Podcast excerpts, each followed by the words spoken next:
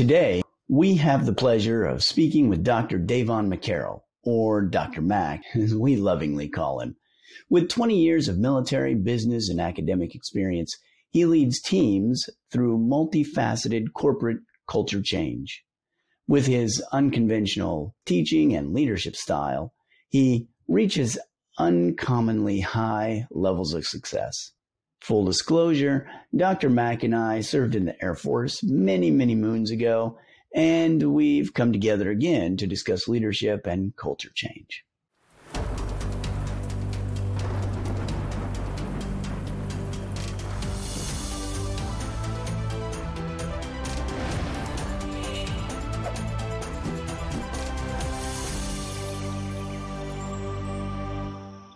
Welcome, everybody, to today's discussion. We're meeting with Dr. Davon McCarrell. We're going to talk about organizational culture. He is a rapper extraordinaire. I told him I was going to say that, but he's not. So. Love it. Well, welcome, Dr. McCarrell. How are you doing today? I'm doing well, good sir. Doing well. Good to hear from you. Good. It's good to hear from you, too. Thanks for taking time to talk with us and help out some lowly doctoral candidates and some researchers try to figure out awesome ways to help out with new leaders up and coming, trying to figure out how to manage that whole corporation organizational culture nonsense that we hear so much about. And so we're super excited to get your wealth of information and knowledge on this subject, since you are an organizational culture expert. All right, I'll tell you what I don't know. Cool. Perfect. Perfect. That works out well. So we'll start it off. I'll start off with a really easy question, just for those who are listening in that don't know anything about organizational culture. According to you, what is organizational culture? It's the pulse of the community. That's how I see it. The pulse community is, if you sit back and you just observe how people interact with each other and what type of their character, how they carry themselves and so forth, you start to see the whole dynamics of the interaction of people and what they bring to the organization itself.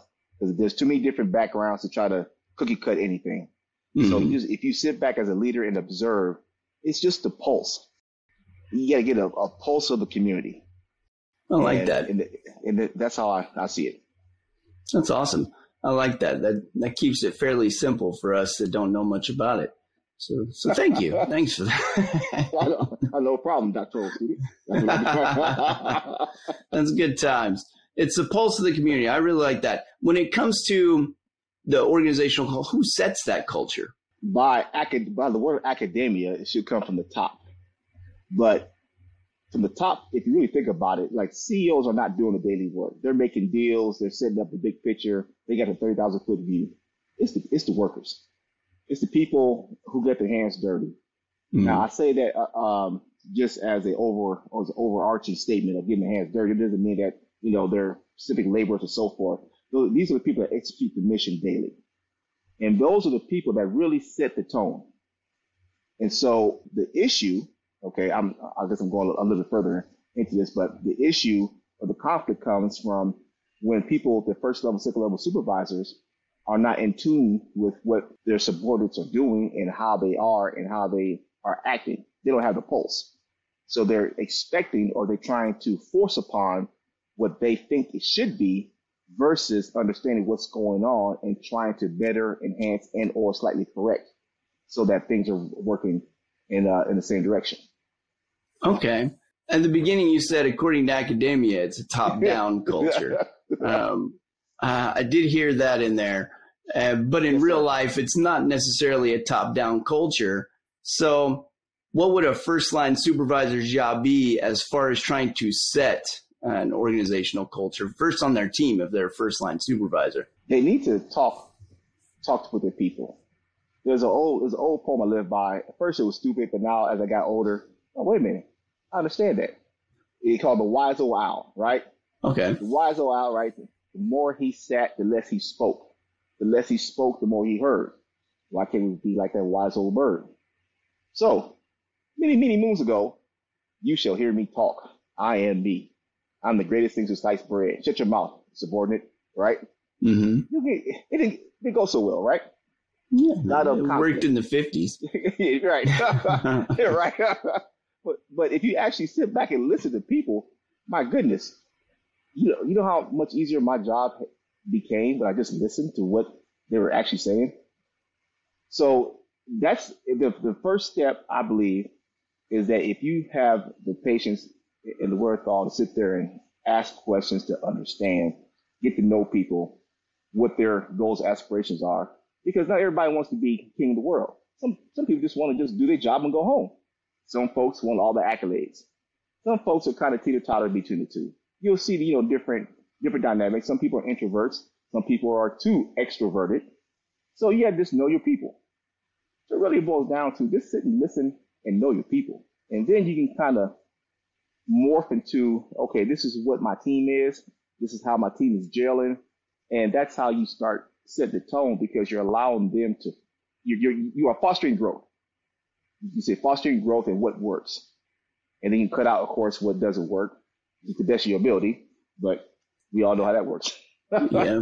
Some of us that have worked for military-esque organizations, there's a locus of control that gets smaller and smaller in top-down hierarchical organizations. With my favorite knife hand. There it is, the nice directing leadership style, with the knife hand pointing at you the threat of death if you don't comply. And that works for some organizations, but not all, as you pointed out there, because you were talking about how listening to the people at the bottom helps formulate that organizational culture, and that leader better understands that and can move forward with that guidance. What role does the top people have? What do they have in that situation? Because everything you read in books that are published and everything else, the boss at the top has to set the tone by putting together the mission and the value statements and all those things. How does the team leader, how does that first line supervisor try to mesh those two? Because I could see at some point if the culture on their team is vastly different than the culture that the boss is trying to push down on people, that conflict's going to come up and somebody's probably going to lose a job if they can't manage that conflict. Oh, indeed. So the job of leadership, if let's say your first line supervisor, is understanding the constraints, right? Because CEOs have a constraints and or goals, because if you go for a profit organization, it's bottom line. We all know that, right? Yacht payments don't pay themselves. So I have to be able to make sure that my stakeholders can still afford their yachts. So these are the constraints I talk about. And that aspect, I think a lot of times is lost. The translation is lost from top down to the first line supervisor is, what are the constraints? Okay, what I'm trying to operate to, what are my goals? And so, or they call the KPP, your key performance parameters and so forth. So these are the constraints that first line supervisor has to be aware of. Now, this is where you, as a supervisor, you need to be able to convey that message to your subordinates. Say, look, I'm going to empower you guys to do this work because you guys are adults. You guys, nobody comes to work to do a crappy job. They want to do a good job. That's but a good point. These are the expectations that, hey, we have to work towards. Here's the goals, right? Here's what we need to perform to. Here's what your task, your task should lead to X. Your task should lead to Y. Here's the outcome, okay? And so as a supervisor, first line supervisor, second line supervisor, you need to convey what those constraints are and how to operate within those constraints, so that the employees know, okay, you just don't have carte blanche. You do what you say what you want. You need to operate within this. Here's our box. You need to operate and exceed and move this box so that we are meeting and or exceeding target goals, because we are for profit. So that's key thing for me. That's a good point you bring up. How would a supervisor try to match those? Because you pointed out that nobody comes to work just wanted to do a crappy job. Most people come to work. Everybody comes to work pretty much because they want to do a good job. They want to make a difference, want to make an impact. And depending on, the generational nuances and the individual nuances, they'll have different individual motivations for coming to work. How does a supervisor match up those desires, those goals of the employee with that of the organization. Well, I have to revert that back to the good old, one of the few things I got back from the military with the feedback sessions. Really, you have to hold those, individual one-on-one. I still live by the adage of, if there's a female, two people are in there at all times, doors open. And so with that being said, you have to be able to talk. First, you put the ball in their court, get them talking about what they want, and also be real about it, right? Let's say you have a younger employee, let's say under 5 years of experience. You have to understand that this is just a stopping point for them. They may be going on to other things, and you can't fault them for that. So you have to say, hey, look, if better opportunities come up, I do understand. So please don't think I'm commanding your undying fealty and to chop off your finger for me. Okay, all right. So I understand as a boss that you're searching for best opportunities for you to grow and exceed. And if things work out well, then you'll be a long-term employee. If not, then you look for other fields. I get that. But while you're here, after I get all their goals and aspirations and so forth, I say, okay, you know what? Even if you don't plan on staying here for past 10 years, let's see what you can get the most. What can you provide for the most to us based on your strengths? We can work on your weaknesses and so forth, like a SWOT analysis, right? We can also develop you, right? Put the time and effort into you, because some people may say, or some bean counters, right? They may say, you put all that time and effort in them, you spent, $10 million for only $2 million return. Mm-hmm. I think it's more so about the intangibles, right? So I say the intangibles. Think about this for a second, right? Let's say we're operating at a loss. Let's say of $100,000 for the month. Now, if your supervisor, oh, you suck, you lost me money. But if you peel back the onion and find out, whoa, this person actually stopped the bleeding. So I could have lost $300,000, but only lost $100,000 because of the steps and procedures and the work efforts that this person actually did. So am I mad I lost $100,000 from the big picture? Yeah. But am I even happier that I didn't lose $300,000 because this person he's saved the day, even though we still lost? Because it wasn't his fault or her fault that we lost $100,000. It's just that's the way things happen. But this person had the empowerment and the wherewithal to say, hey, you know what? Let's do this so we can stop the bleeding. And then boom, and that goes back to the supervisor not taking the data at face value, but to peel back the onion and start asking the 5 whys and stuff. Hey, what actually happened? So you're talking about spending a lot of time with the people that are working for you and with you. You're spending time with them because that takes a lot of time to have those conversations and get to know them at the level where you can have that level of trust. How do you do that with all of the time demands that are on supervisors? Daily tag-ups. You got to make time. It's just daily tag-ups. Whether it's 15 or 20 minutes, I find it most productive. You just do it 8:30. So basically my calendar is probably full between 7:30 and 9. Just a daily tag up with my subordinates. Hey, what's going on? How you doing? How's the family? It doesn't have to be specifically about work, but just getting to know people and know how to care and say, hey, any goals or anything new changing your job? And then soon enough, oh yeah, so we got this going on, and then they just spill the beans.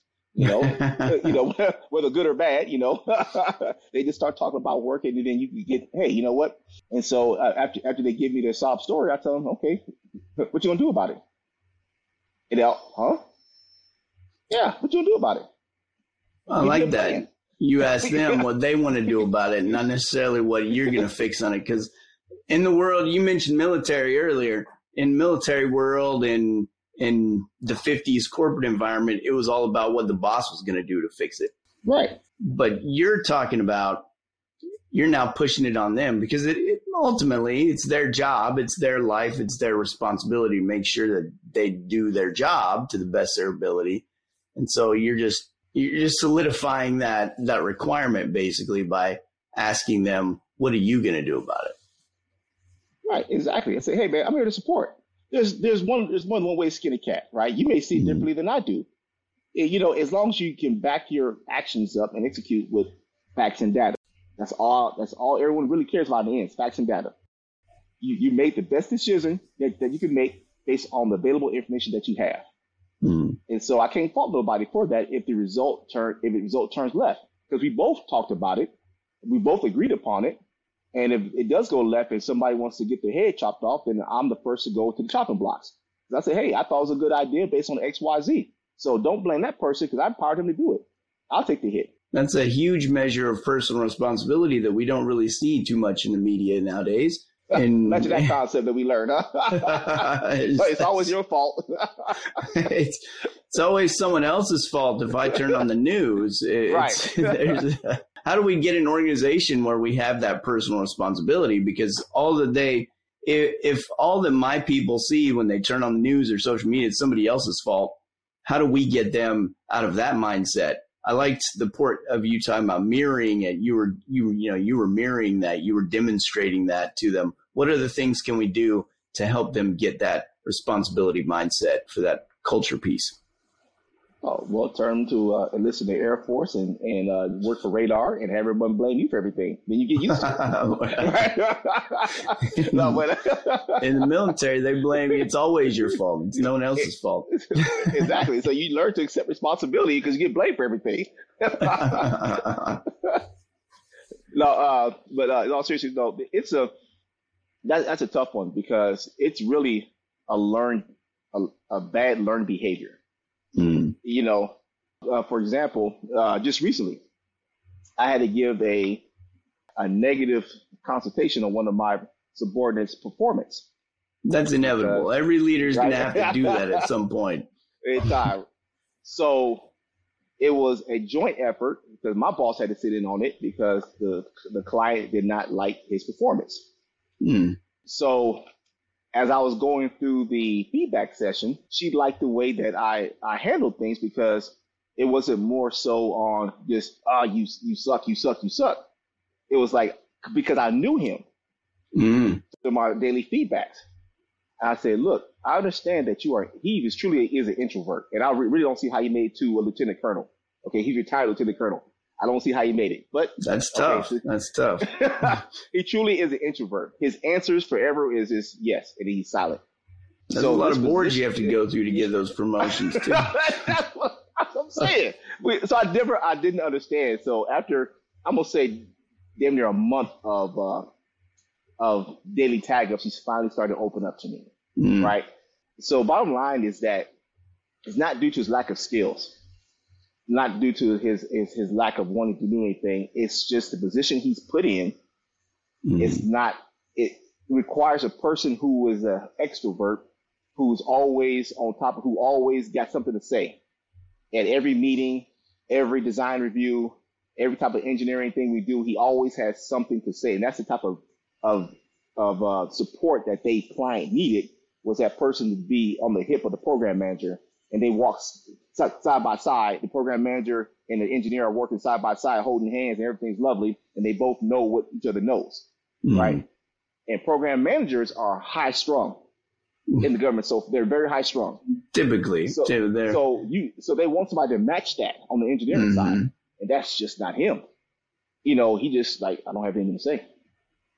So they got mad. They got rid of him, or they said get him off the deal. And I told them, you know, through this group setting, I said, it's not about this individual skill set. Mm-hmm. It's about his personality and where he fits in.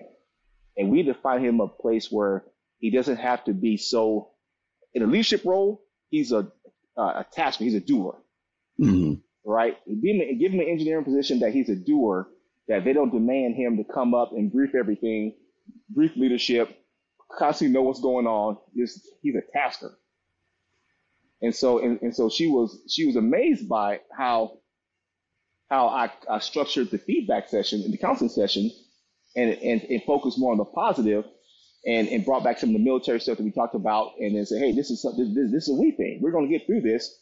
Let's find something that fits to your skill set, because you got way more to offer than what the client saw, and that's not fair to you. And so he was happy. And then the boss, when the other guy got the phone, she's like, I've never seen anything like that. Is that something you learned? I said, it's sort of like I was born in war, where I have to do this. Yeah. You would not believe the amount of conversations I had in various situations that I have to be politically correct and know how to navigate through. This was easy. Okay. After 100 years in the military on active duty, it's inevitable that almost a daily basis you're given some sort of corrective feedback actions to people. I mean, you say, what in the H double hockey stick? Yeah. What is going on? Why did you do that? And that's typically the first response that most people have is what the – but I liked that you pointed out you had to come back from that. You couldn't just approach it with the immediate knee-jerk reaction of what were you thinking? What were you doing? You used the information you learned from the years of working with him, the time working with him, and gaining an insight into his personality to recognize that it was really a personality difference is what you were talking about. Yes. You had a very type A program manager and a type I engineer, which typically – overall, most engineers end up being a type I personality because they like to focus on the data, the engineering. Program managers, not so much. Right. Which is why it kills me as an engineer because I'm too type A. I'm like, yo, let's talk. So that's why they love me because I'm always engaged. That's good. That's good. What types of things did you have to do to learn to be able to manage both that extro and introvert tendencies that you have? Because you're an engineer, but you're also in these leadership positions. How did you make those two work? Years of failure in the military. Oh. That's all. It really was. I mean, I can't sit there and say, well, I went to class and, you know, I learned this and I read this book right here, boy, it taught me everything. No, failure. You know from your experience using leading troops when you first go through ALS, they give you 18 troops, and you're like, what the hell am I supposed to do with all these guys? What do I do? You know? So after the many counseling sessions I received based on me not knowing my people and always trying to do, hey, man, you messed up. You know, quit doing stupid crap, you know, and learn how to be more empathetic, per se, and actually listening more. It was more so just failures, you know, and actually learning from those failures. Because I didn't want to repeat the same thing, had to be in the office again, talking to 16 different people's leadership as to why I suck. This is why you suck. And that's how you get better, you know, and tired of that crap. So, okay, how can I get better, right? And it's just more so of not wanting to see the boss for my mess up. So I better understand how to do this. And it took some years. It's not thing that took like, you know, I read a book on how to be a leader and all of a sudden I'm the top leader in the world. No, failure. I like that. My grandmother used to call that the school of hard knocks. And yes. And it was usually hard knocks because she would hit us in the head and knock us on the head pretty hard when there was a failure. But interestingly enough, despite what we think, when we fail, we think that we fail, it's all done. You're still here. You're still alive. You've managed to overcome and progress to heights possibly not imagined when you were a brand new enlisted military person in active duty. So you lived through it. So that's something that we as leaders should be able or need to actually convey to all of those who work for us, our subordinates, when it comes to failure, that failure is not the end like the word sounds like, but it's right. A way to, it's a stepping stone on a ladder or a ladder rung. Indeed. One of the things you mentioned in there that I really want to ask about is you talked about how you came at him for his specific feedback session and focused on the positives. How do we do that as leaders when almost every conversation we have and every piece of data that's pointed out to us is negative? Because, okay, in the military, that's what we had to do. Mm-hmm. The format was, I'm going to tell you why you suck, and then I'm going to tell you how to get better. Okay? You did this. Okay? You don't do it again, or I'm going to choke you out, and then this is what we're going to do to get better. Right? So because we had to keep that person. Right? We just couldn't. We didn't have the power to say, okay, get out the military. You're done. Okay. It had to been a mile long paper trail to get somebody out. Okay. Mm-hmm. So you had to find ways to keep the slugs and make the slugs less sluggish. So, okay. So on here, on the corporate world, since this is for profit, the first question I asked, because they told me I didn't do this counseling session. First thing I asked, what is your intention? Mm-hmm. Do you want to keep this individual, or are you wanting to get rid of them? And they say, well, we want to keep them. I said, okay. And that right there tailored to how I performed the counseling session. Now, if it was more so we don't get rid of them, then I would have told them there's no need to have a meeting. There's just you need to call them in the office and tell them he's no longer employed, or you want me to tell them that, and that's fine, you know. Mm-hmm. But there's no need to have a conversation. The only thing they need to say is that due to your poor performance and the clients not willing to work with you, and we don't have anything for you, we're going to terminate your employment and call it a day. But if you want to keep the guy, then we don't need to focus on, you know, why he spilled the milk, because it's done and over with. We didn't focus on, okay, how do we build this person back up, and not focus on the negative, because you focus on negative, you want to keep him. Hell, you say you beat him down some more. Why? Mm-hmm. You know, you want to keep the guy. You got to trust that he wants to do good work. You have to trust that. Now, if he proves otherwise, you know, after the second time, then, you know, hey, it's time to cut ties. We tried, you know, here's your pink slip, you know, give me your computer, bye, you know. But if you have to focus on the positive so that you don't resort the man or woman back to a child. I mean, that's a good point. I don't, you know, I'm almost 50. And there are times when my dad still talks to me, and I still feel like I'm an 8-year-old kid. You know, that's what parents do. Know? That's their job. Yeah, you know what I'm saying. And so I keep that in mind a lot. I'm like, wait a minute, I'm a grown man. I'll bleep that out. Yeah, pick that out, please. You know, Dad, I can take you now. You know what I'm saying? What you talking? You know, but I say that it's similar. You don't want to demoralize somebody to that state where they just revert back to that childlike mentality of just being spiteful or don't want to do anything, or just they feel sorry for themselves. All right, you spilled the milk. Okay, now what? All right, this is how we get better, dude. You know, let's see where we can put you so that you can succeed in life. That's interesting. That I like that. It sort of mirrors. I wrote an article once and compared it to the Darth Vader and the Jesus approach. You know, Darth Vader in Star Wars, historically, nobody wanted to mess up because he would literally choke them out or cut their heads off.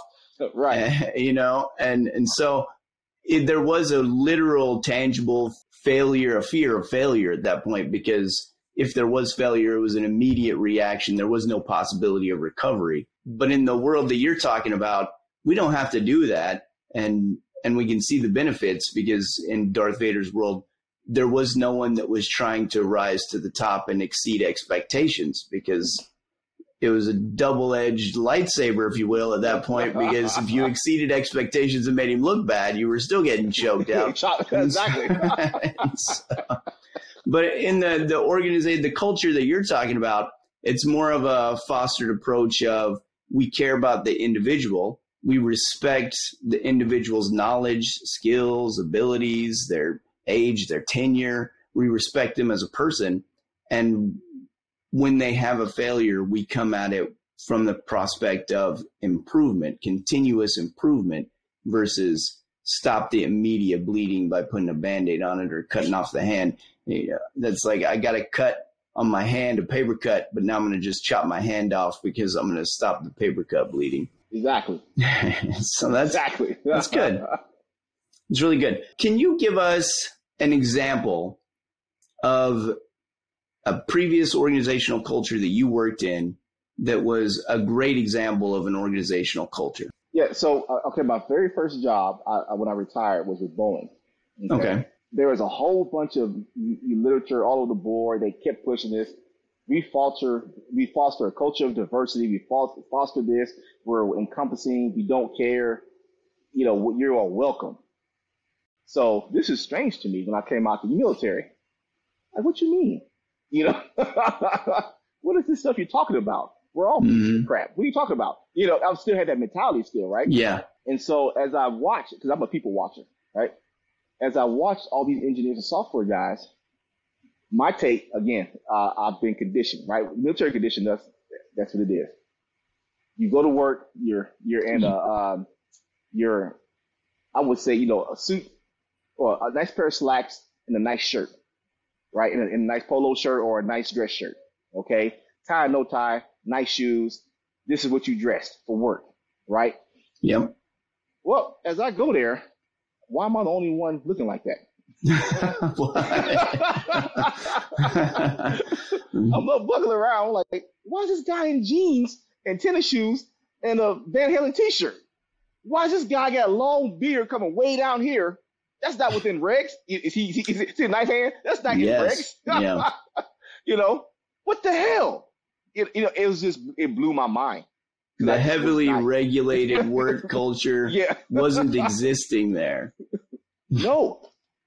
All they really cared about was, okay, they understood. One understands that people make the company. So if you foster the environment for them to actually be themselves, be comfortable, give them a safe space, then it doesn't matter because all ideas are welcome, you know, because that's all different. That's different people, different backgrounds.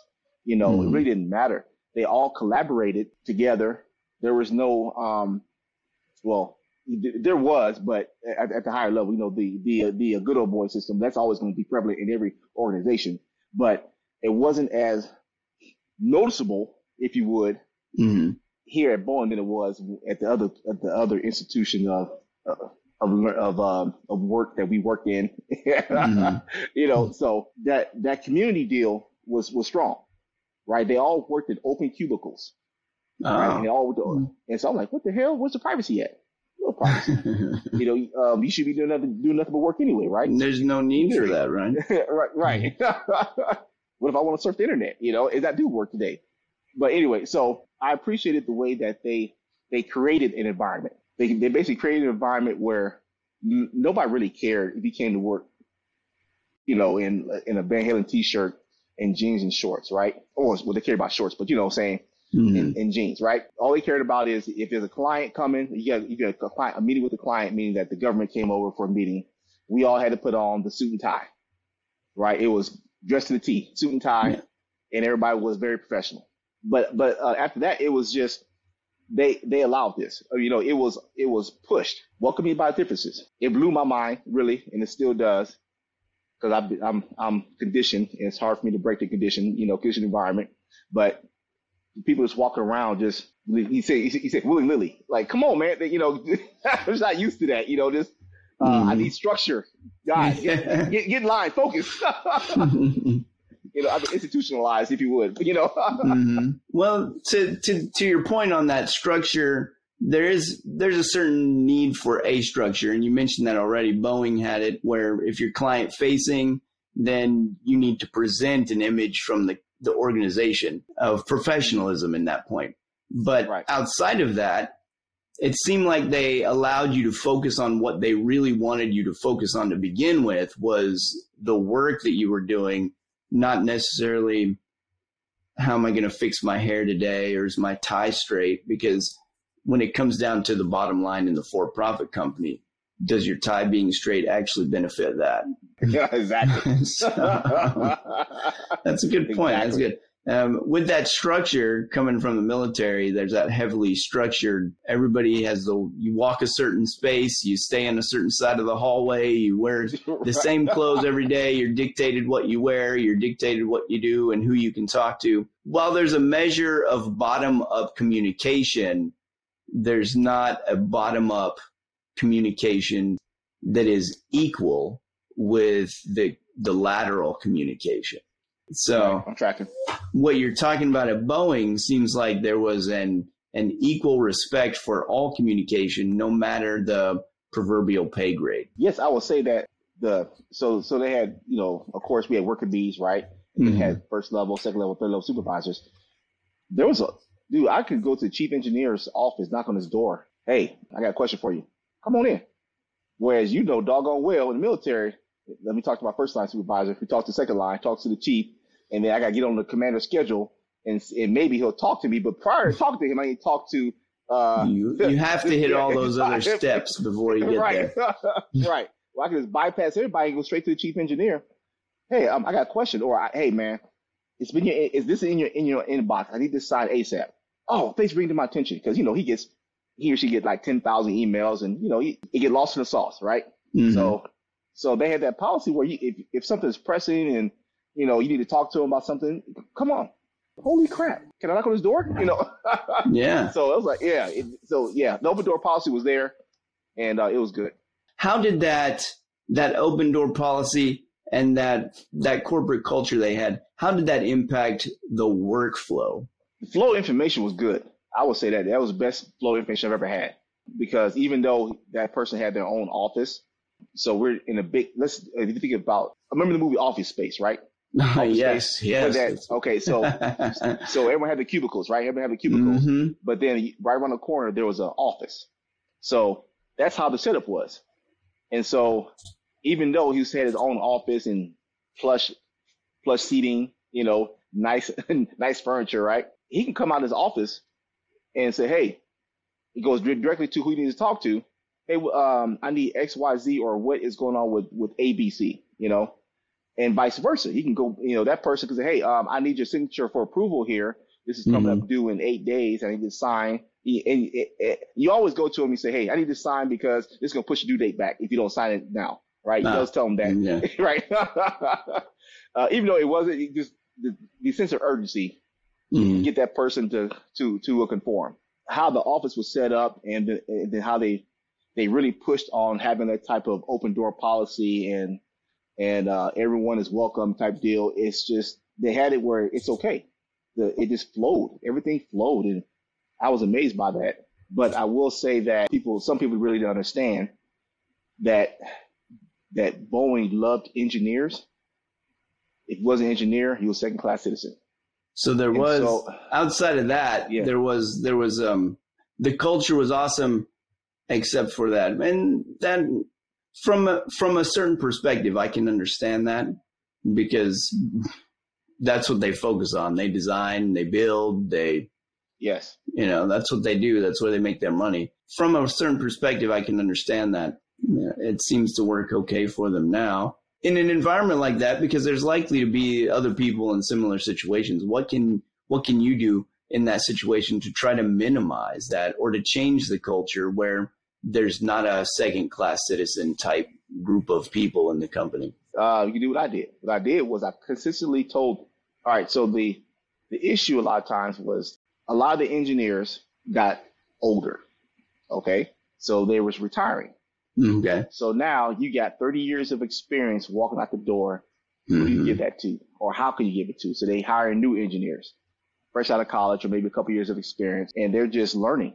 Right. They just learn how to be engineers. And so the issue when I was there was that we got a lot of young engineers. How do we get them trained?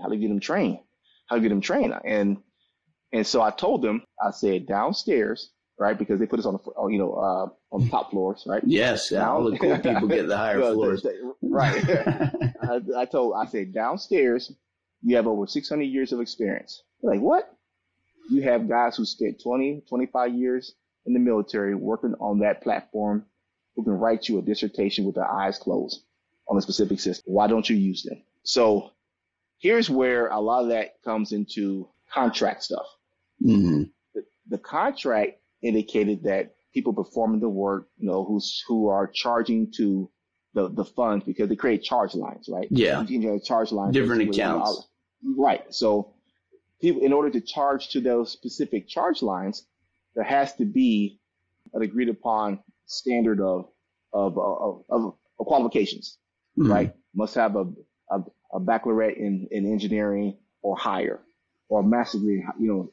So that being said, those guys downstairs didn't meet those qualifications. So from a contractual standpoint, they couldn't really support, because if you pull that makes sense away from and try to help, they need to charge that line because they're not doing that work anymore. Correct. And then they violate the contract, and then that brings a whole bunch of my side of the house comes involved when the legal side gets involved. We don't like that. Right. Yeah. And so then I say, hey, you know what? why don't you create a pot of money? Okay, because you guys already take 10% off the contract for management reserves, right? That's the old crap factor in case you run over. Why don't you take a little bit more and put it for consulting so that you can help these guys interact with get the younglings to interact with the old heads so that they can pass on that knowledge. Mm-hmm. You know, because I told them there's nothing different. There's no difference between an engineer and a technician except for the math. That's it. I could do a triple integration and they'll look and the technician will look at me like, what the hell are you talking about? You mm-hmm. know? So we both know the same thing. We both know, hey, you know, it takes electricity, the voltage drop. We both know that, but we can do the math behind it and then also do some material designs and so forth based on the math. Mm-hmm. But if you give that same person the same education without the math, it's still the same thing, you know, except for the math. So like, dude, quit treating them like second-class citizens. Yeah, all the 600 years of experience down there. Use it, but that's all I could do. So I gave them a solution, and the solution was put a little bit more on management reserve, mm-hmm. take a little bit more for consulting so that you can train these young engineers. Otherwise, you're going to be stuck in the rut because even though you have, let's say, a 20-year experience engineer, right? Yeah. That 20-year experience engineer has been on a certain platform. Let's say he was on B-52s. Then you try to put him to the E3. He's just like a brand new engineer, you know. I mean, granted, it'll take a little bit. It won't take him as long to get spun up, but he's brand new. Correct, because the underlying wiring is pretty simple and the same, but the way that the processes are allocated and the other factors, because they're two different airframes, two different mission sets, two different purposes. So there's a lot of different things that are different, but in the interim, they're both airplanes, right? That makes a lot of sense. That's really, I really liked what you were talking about, how as a first line supervisor in this instance, you were able to bridge the gap between the two by demonstrating, showing an example of how to treat others with respect and how to value their opinions and their education and their experience, and really practice and focus on that diversity and inclusion aspect that you were mentioning earlier that was all over the billboards at Boeing. On how, you know, that's really what it comes down to. Too many times now in political spectrum, diversity and inclusion means something different than what was originally intended by those words of valuing opinions and education and using that to come together to find a way forward to overcome the issue. It seems like from what you were talking about, that really paid off well for you. Hey, you know what? You said truth be told. Okay. It's a funny story. You see my long hair? Yeah. I only grew it out at Boeing because they said diversity and inclusion. I'm going to see how diverse and inclusive they really are. That's the reason I grew it out. And I kept growing it. And it's still good. So it was like, okay, I guess they are. So that's good. That's good. So a couple of things we picked up here. The company has to say that they value that, and then they have to show and live that they value that. It can't be in a hypocritical stance. Right. You know, it sounds good on paper, but in reality, we're not doing that. Right. Exactly. So that's good. Awesome. Well, thanks so much for that. Thanks so much for the time that you've taken with us to talk about that. We've gained a lot of good information, a lot of good pieces and tips and tricks. And I'm going to pull those out here at the end and put in a little segment where I highlight some of those things. Before we end up today, what comes to mind that you'd like to share with us that we probably missed in our discussion? People are, I can't be said enough, people are your number one assets. If you take it as a supervisor, that the more your subordinates know, the less you have to do, everybody's well off.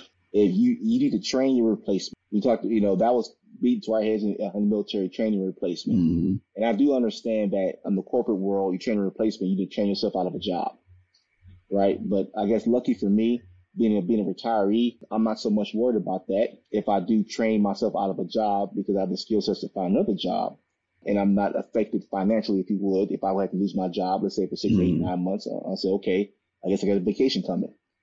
But I guess I'm one of those one-off deals, right?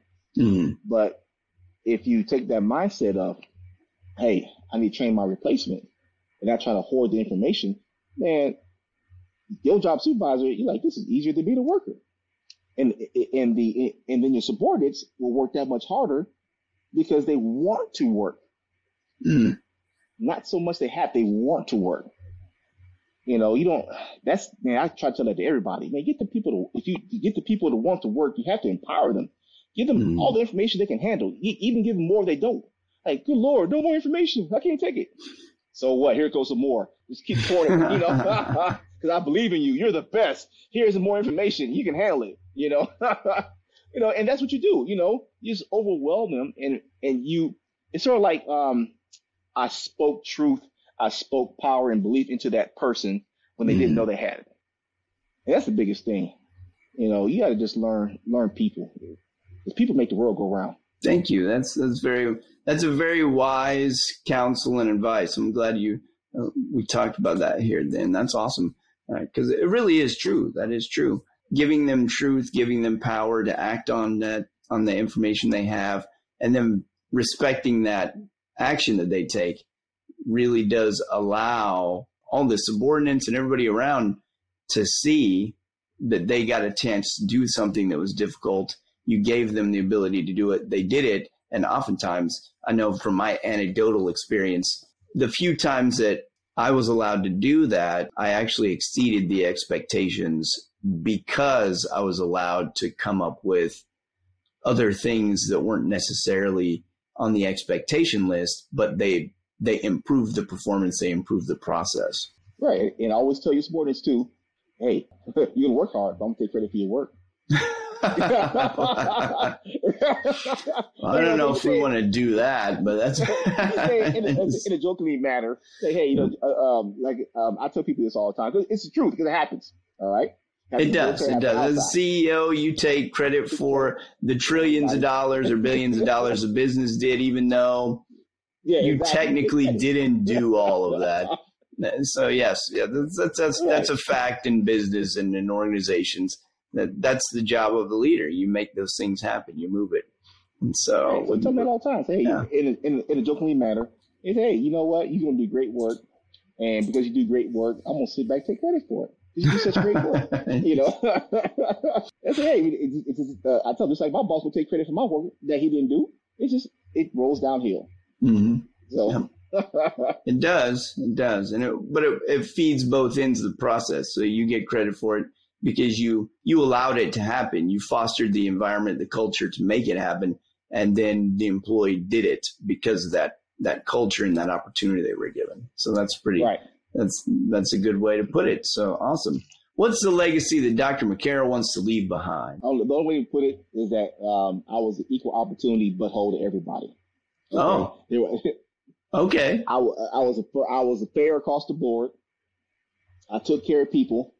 I showed no favoritism, and I jumped on the sword when things got bad, without hesitation. You know what I'm saying? That's my work legacy. That's I also try to steal my kids.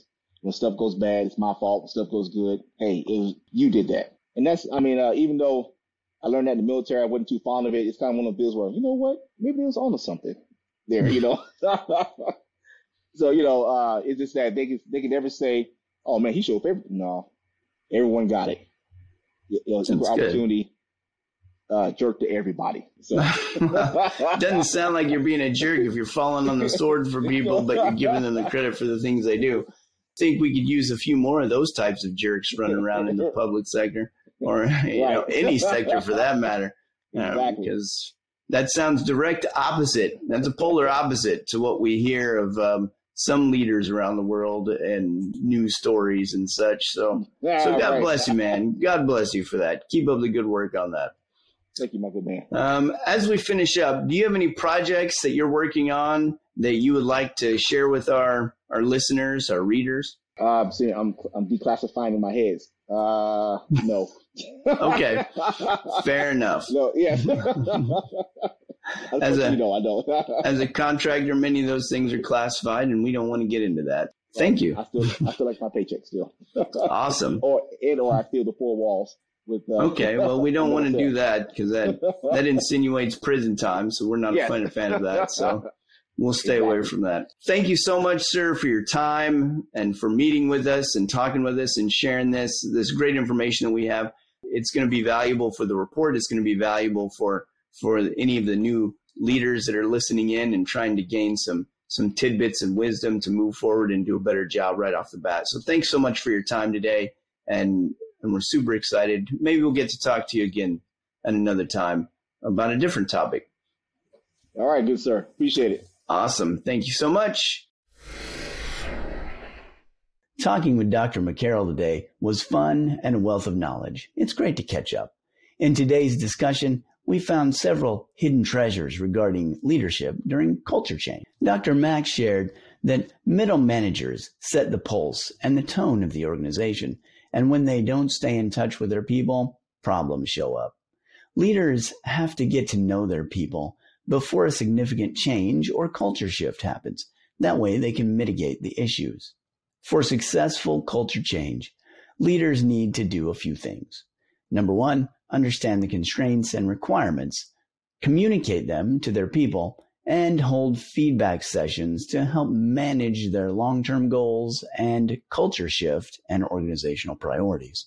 Additionally, Dr. Mack discussed preparing for significant changes by holding daily tag-ups, where the supervisor can discuss family goals and life and work with their people in a short, informal discussion setting. These allow leaders to gain insight and respect, loyalty, and trust. With the insight gained during these tag-ups, leaders need to then empower their people and allow them to exercise responsibility when a problem comes up. Leaders can move past the knee-jerk reaction then of the, what were you thinking?